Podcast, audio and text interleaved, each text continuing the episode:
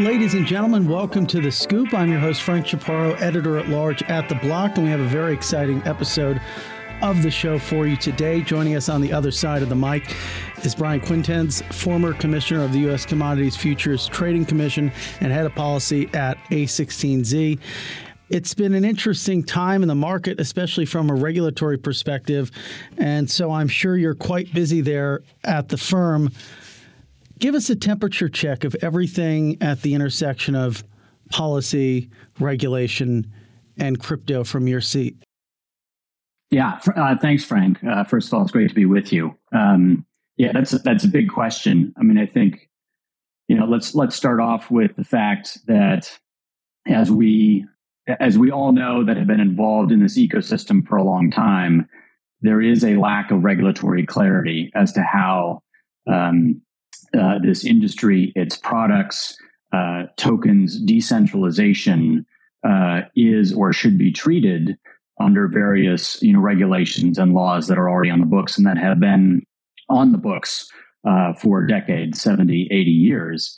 Um, and because of that lack of clarity um, there is no set of principles you know for which founders can build to uh, those that are interested in um, uh, exploring the benefits of this technology uh, can can have as a safe guide.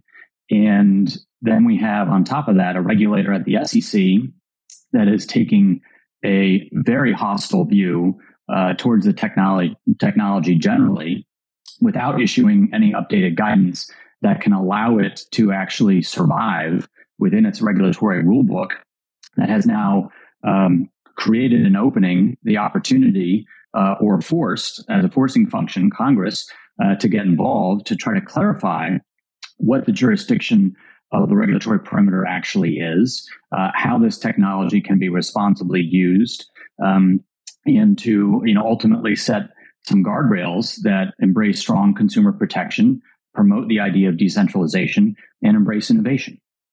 Yeah, there's definitely a lot of ambiguity there. Where do you think the line will ultimately be drawn in terms of which assets are securities, which assets aren't?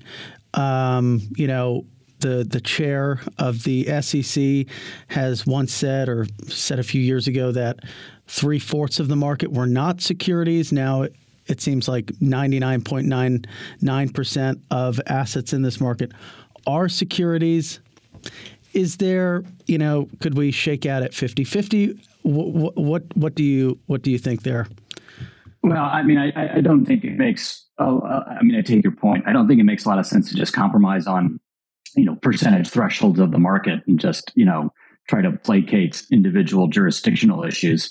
Um, I, I think you know, good law is based off of good principles, um, and good regulation implements good law through thoughtful nuance, right? And so the principles that I think, you know, we and I think the community really embrace around what things represent securities and security interests um, uh, through either investment contracts uh, or other, you know, uh, defined forms of securities versus things that are not securities and are more purely commodities or that have use cases. Right? Is the idea of you know the primary value of that um, asset or instrument being derived from a managerial team and how that centralized managerial team um, develops and creates the value uh, and the expectation of future value um, solely from its own efforts, from its managerial efforts.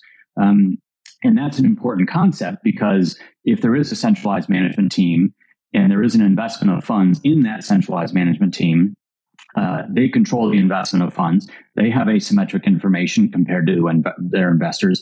They have conflicts of interest, and that's exactly you know what the securities laws are meant to protect. Um, you know, investors from being abused by.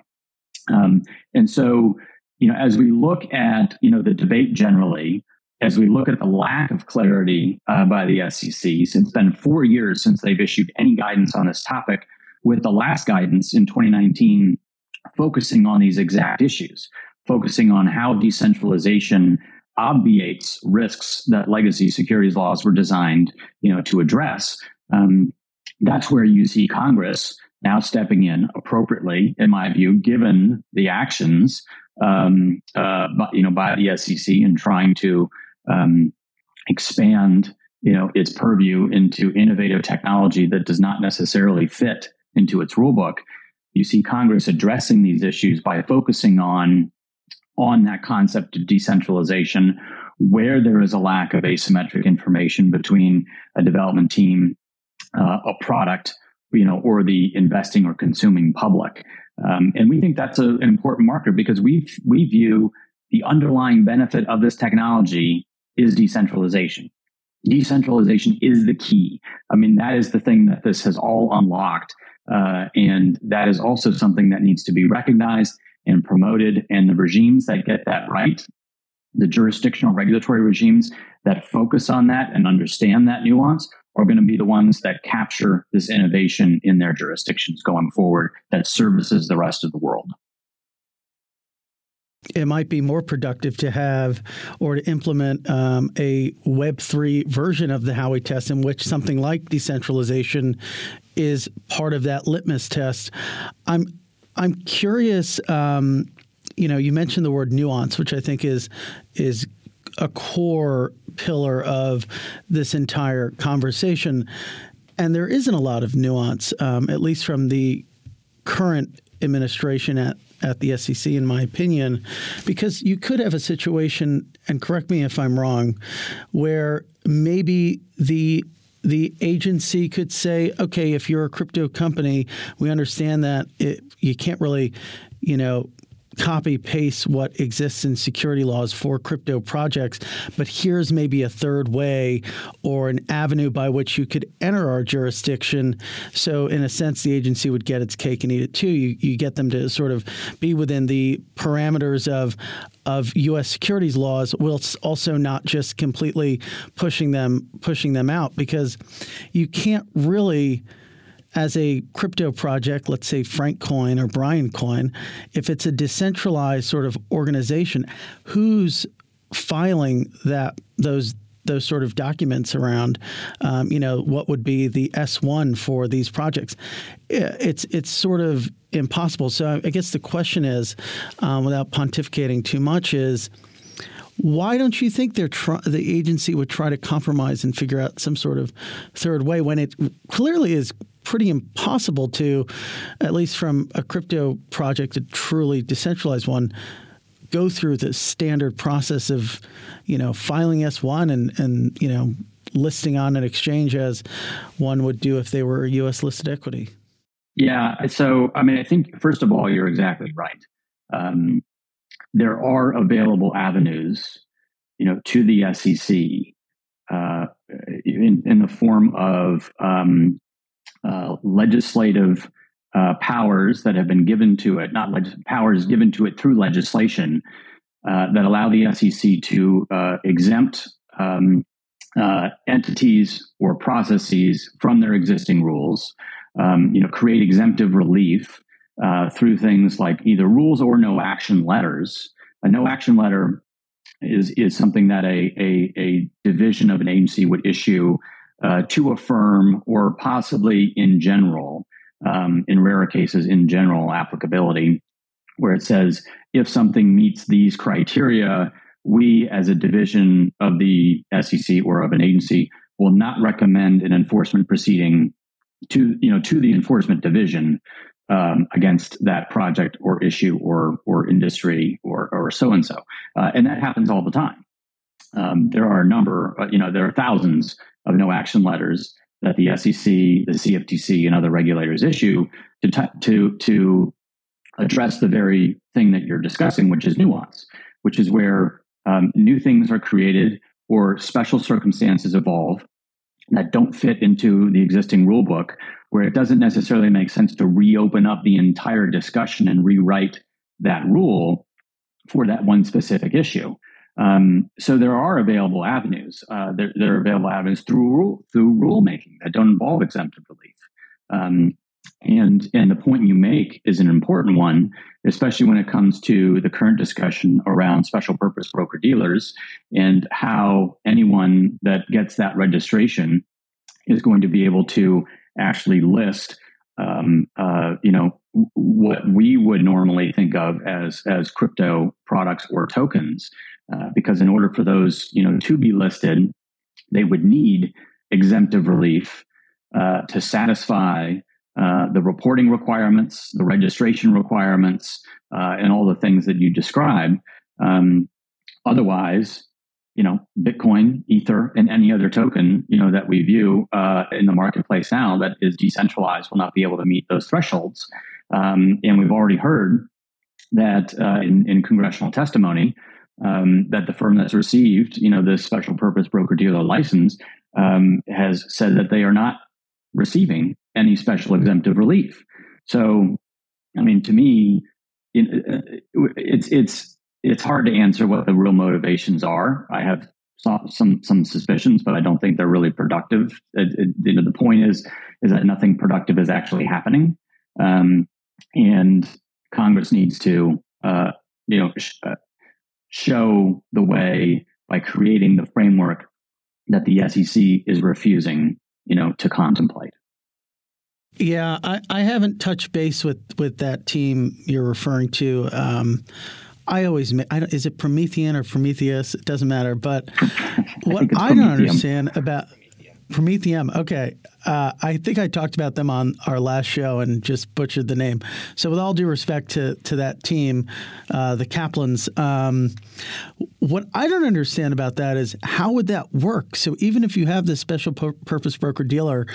Great, you can you can trade uh, cryptocurrencies that have been deemed securities by the SEC, but but if those what will, what will you trade if none of those projects um, register? It's like you're in a no man's land of, of assets. It doesn't make it doesn't really make sense. You wouldn't trade Bitcoin because that'd be a commodity, but let's say Polygon, which was uh, you know deemed a security matic by the SEC and its suits against Binance and Coinbase. If Polygon's team of, of, of developers or whatever it is don't register, then would that be something that that special purpose broker dealer could trade? I don't, I don't, I don't really understand it. Well, so I mean, I think I think there are a number of questions there. Um, I think the broadest question is that the, the broadest issue is that there are a lot of questions. I think there are questions about the firm. Um, there are questions about its relationship to Chinese entities. There are questions about its service providers and their compliance history. There's a question about whether or not they actually have a, have a business model that is um, uh, viable in this space. Um, I think really before the last month or two, no one's ever heard of this firm uh, when there are very large legacy financial institutions um, that I think have demonstrated an interest in in this kind of um, uh, uh, uh, license um, and and product offering. Um, and and then to your point, there are a lot of questions around um, how, how, this would actually work in substance, and if it doesn't necessarily allow for this this solution to facilitate um, uh, the trading or access to you know uh, the traditional token marketplace, then it's not really a solution. It's more of a tactic.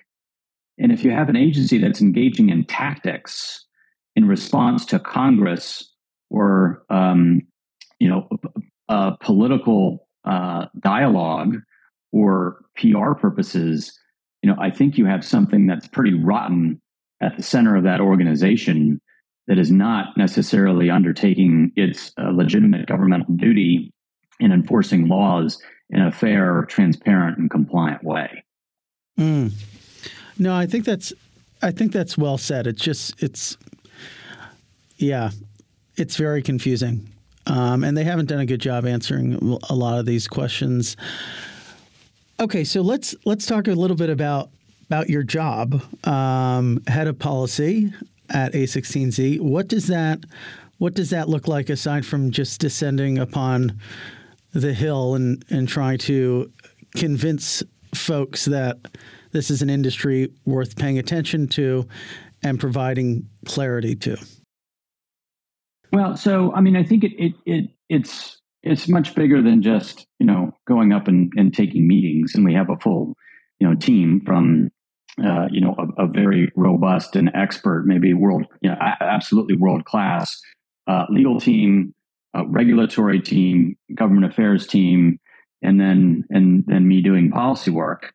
Um, I think you know broadly speaking, it's how to think about and develop you know legislative or regulatory frameworks that can be principles based, but also understand nuance.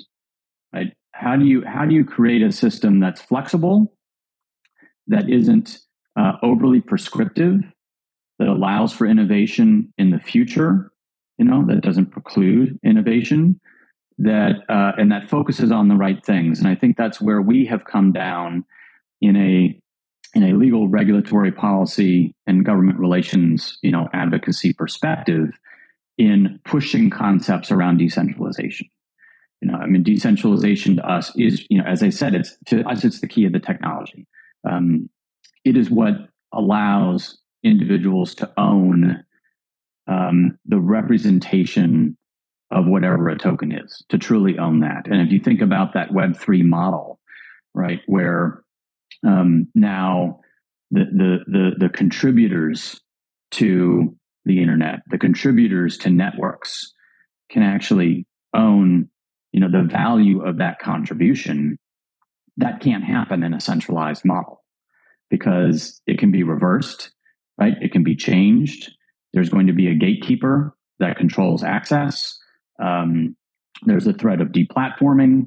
Um, uh, you know, there are take rates that are would be subject to change, and so you know, decentralization is the is the is the threshold, and there needs to be a high bar for it to ensure that number one, you know, again, the legacy investor securities protection laws that have you know very good intentions and have worked well, you know, are are obviated by um, uh, the, the, a decentralized environment, um, but that there is also a strong marketplace uh, with integrity, with customer protection, with federal oversight, you know, with anti-manipulation and anti-fraud and, and pro-surveillance uh, capabilities um, that can ensure that tokens and that value that accrues to individuals can be transacted. Right? And so as we kind of think about you know the the the primary policy pillars there you know we're focused on decentralization. We're focused on the appropriate regulatory treatment of centralized firms right? And we're focused on ensuring that um, uh, the authorities have what they need uh, to prosecute criminal activity. Because um, it does isn't in anyone's interest uh, for frauds and scams to continue uh, to to be perpetrated on the public. And unfortunately, you know that has that has happened. Ruggers are going to rug. It's the way of life, I guess. Well, I mean, I, you know, I got to say, Frank. I mean, I was, you know, when I was at the CFTC, we we prosecuted and filed complaints and had settlements on Ponzi schemes every week in the traditional commodities markets, right? I mean, it's not unique. It, didn't all of a sudden just get Ponzi schemes were not invented 10 years ago with the invent, you know, with the creation of, of, of, of Bitcoin or tokenization, right? These are, these are legacy schemes done by unethical individuals that, that target areas that have the most enthusiasm and in some cases the most ignorance, right? And that's, and that happens in the gold and, and the precious metals marketplace. You know, it's happened in um, uh, the, you know the, the the the treasury marketplace. It happens wherever there is a potential to you know solicit investor funds that can be used improperly. Um, and so you know it's it's it's never something that's good. It's something that I am seeing and that we're all seeing the uh, the agencies prosecute, which is very positive, and and and doing so in a way that shows, I think, the advantages to law enforcement of the transparent nature of blockchains in actually, you know, helping to um, uh, investigate, uncover, and hold accountable those bad actors. Um, and all of that is is a benefit to the ecosystem in order to have it focus and have external parties focus on the innovation side of the technology. Yeah, and a lot of those, you know, issues that you're talking about kind of manifest in um, centralized organizations. The technology is is inherently transparent, so it's kind of harder to, you know, get get duped, as it were, unless it is a specific like technical breach or hack. But focusing on that that second component that you kind of hit on in the in the previous question, looking at best practices around how centralized market participants in crypto should be regulated and monitored. It, it reminds me of something that uh, SBF said when he was testifying before Congress about how a lot of the market data is public and open, and in a sense that almost makes centralized financial players in crypto you know superior to their counterparts in traditional markets. Um, obviously, there was a lot more brewing under the surface than than was apparent at at the surface there. But what what best practices would you implement, or do you think should be implemented um, for centralized brokers, exchanges, and and I also want to get your opinion on in in many of these suits from the SEC, um, it kind of calls out the specific market structure of of crypto exchanges, which is you know very integrated, operating multiple types of businesses that traditionally in equities and and derivatives aren't kind of meshed together. So, I guess to be more more to the point. Um, what sort of best practices would you would you suggest or policy prescriptions for centralized venues, and and then maybe the second um, being. Uh, the market structure in general is is it problematic in the way that the the agency has has outlined? Yeah. So, I mean, I think that there's. I got to get huge... better being concise. No, that's fine. Uh, it gives me time to you know get my thoughts together. I think you know the I think the um, I think that there's a huge disconnect right now between um, some of the you know the centralized trading platforms that we see in the United States, um, uh, you know, and specifically you know an entity like Coinbase, with entities that we see overseas um, that are in you know different types of jurisdictions that may or may not have you know robust regulatory frameworks, and often cases you know, do not, uh, or operating, you know, in an in in a jurisdiction and services all other jurisdictions or many other jurisdictions in a way that aren't, you know, is not compliant with those other jurisdictions' laws. So, I mean, I think you know the first thing is that um, a, a an appropriate registration scheme uh, or framework for centralized trading venues um, is essential to level the playing field. Right? You have entities like Coinbase that have huge compliance departments that do um, you know robust uh, analyses, surveillance, um, compliance work. Um, that are public companies that have audited financials, um, uh, and um, they're the ones that are being targeted, you know, with enforcement actions for potential quote unquote securities violations um, and yet, you know, there are plenty of others that are operating overseas that may or may not be servicing U.S. customers that are certainly servicing customers in other jurisdictions that don't have anywhere near that level of compliance. So there needs to be a framework um, that at least you know a, a significant jurisdiction can agree to, um, which is one of the problems I think that exists in the marketplace right now in the United States that Congress is looking to solve. Right, that that creates these um, these outcomes that um, other countries could use for equivalence determinations or you know comparability determinations uh, that can serve as a model uh, for those countries to develop their own. We have MiCA coming online in the EU that's doing this. We have a new registration scheme coming online in the UK that is seeking to do this.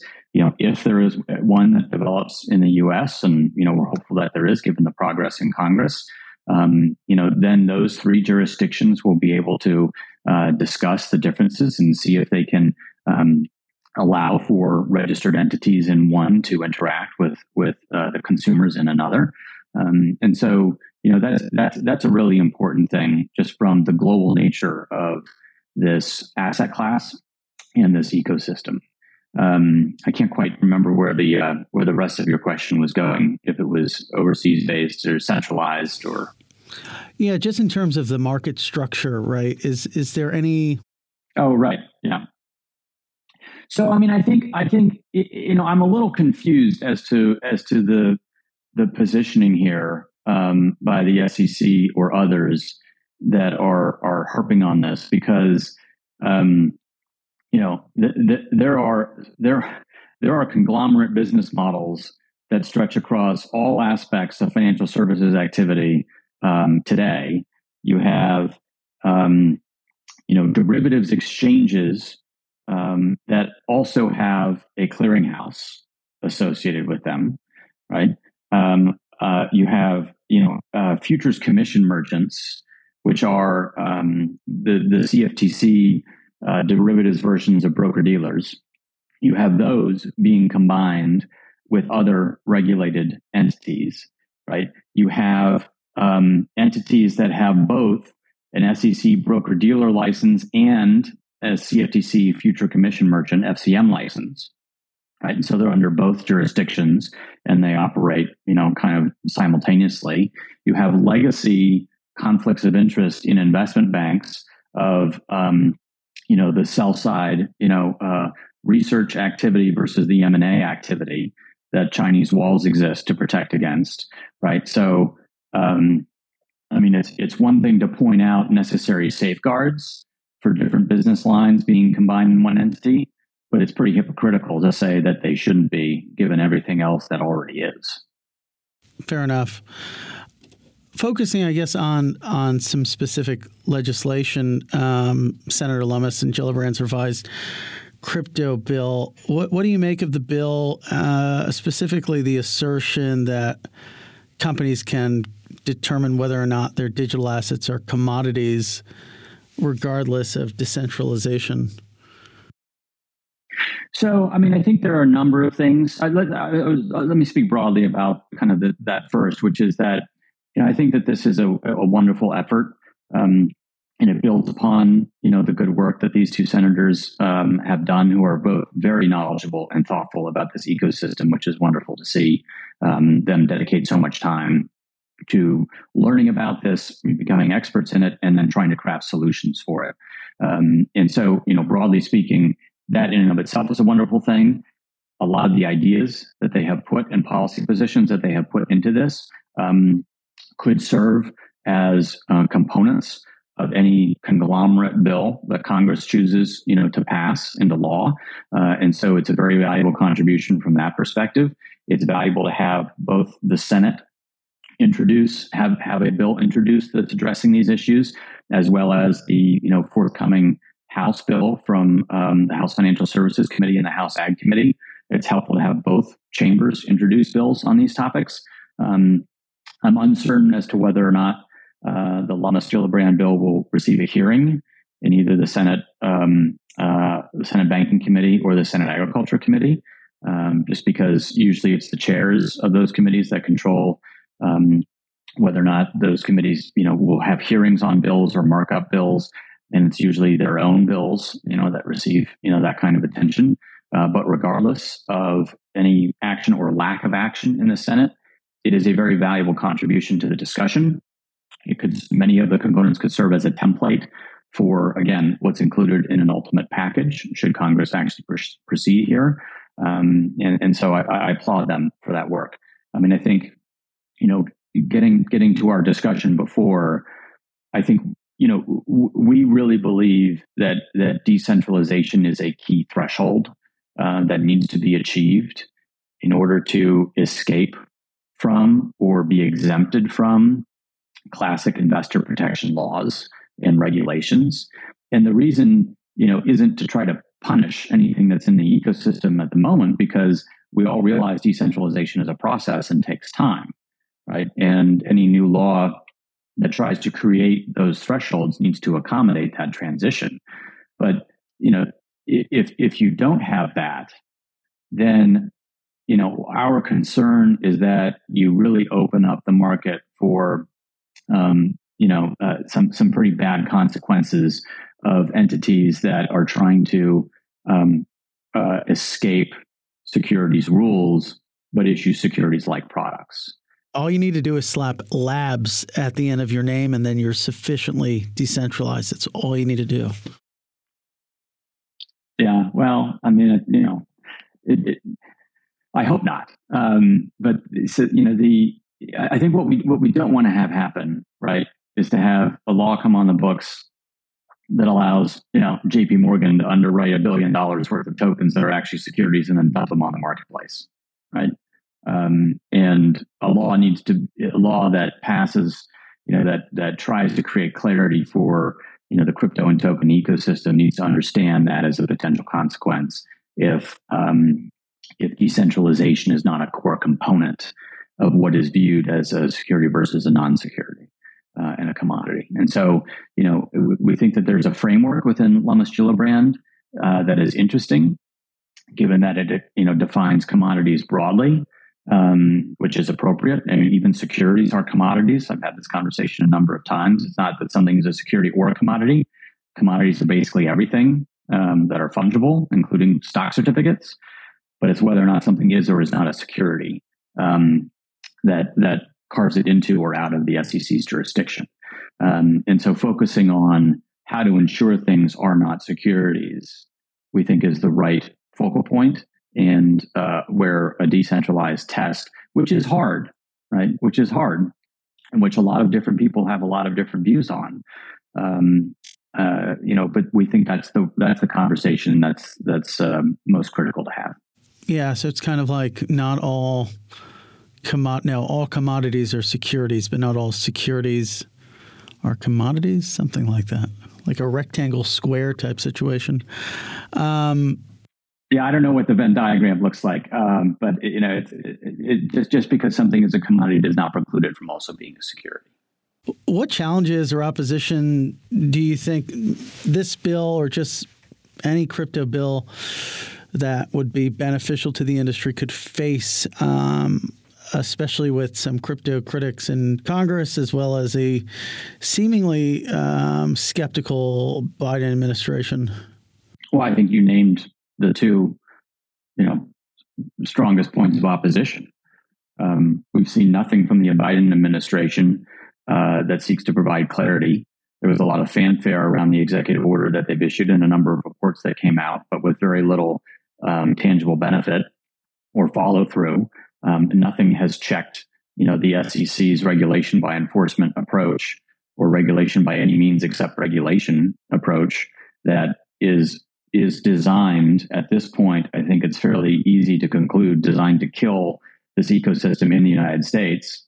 Um, it's just a question of whether or not Congress has the um, consensus and the will to pass something and put it on the president's desk and try to, you know, make this into something that that needs to be signed into law um, and overcome the opposition of, a very loud, but you know, um, in, in my view, um, you know, marginal critics uh, in Congress, um, to, you know, um, I think embrace aspects of the administration that are actually very pro the technology. I mean, I think if you talk to the if you talk to the foreign policy focused, um, uh, um, you know, uh, the foreign policy focused uh, folks and and the national security, you know, apparatus, you know, I, I, there there is a strong awareness as to the benefit of this technology and to the way that it can ensure that networks of the future remain open and censorship resistant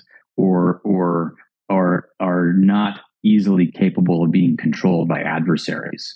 And you know it, it's it is it is it is well known in those communities that one of the battlefronts in the future will be networks know, that that that control of networks by adversaries, influence of networks by adversaries, or the openness and censorship resistance, you know, um, capabilities of networks in the future will, will be will be something that is a, is a major um, is a major battleground of foreign policy and national security. And that is why when you talk to folks in those jurisdictions, in those in those areas of, of, of policy expertise, they get it.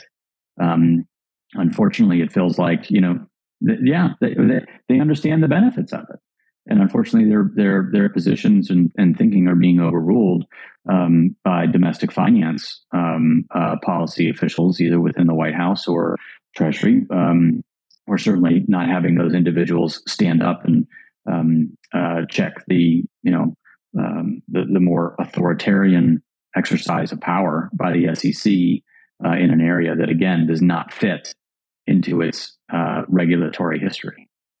Mm. Yeah, well, well said.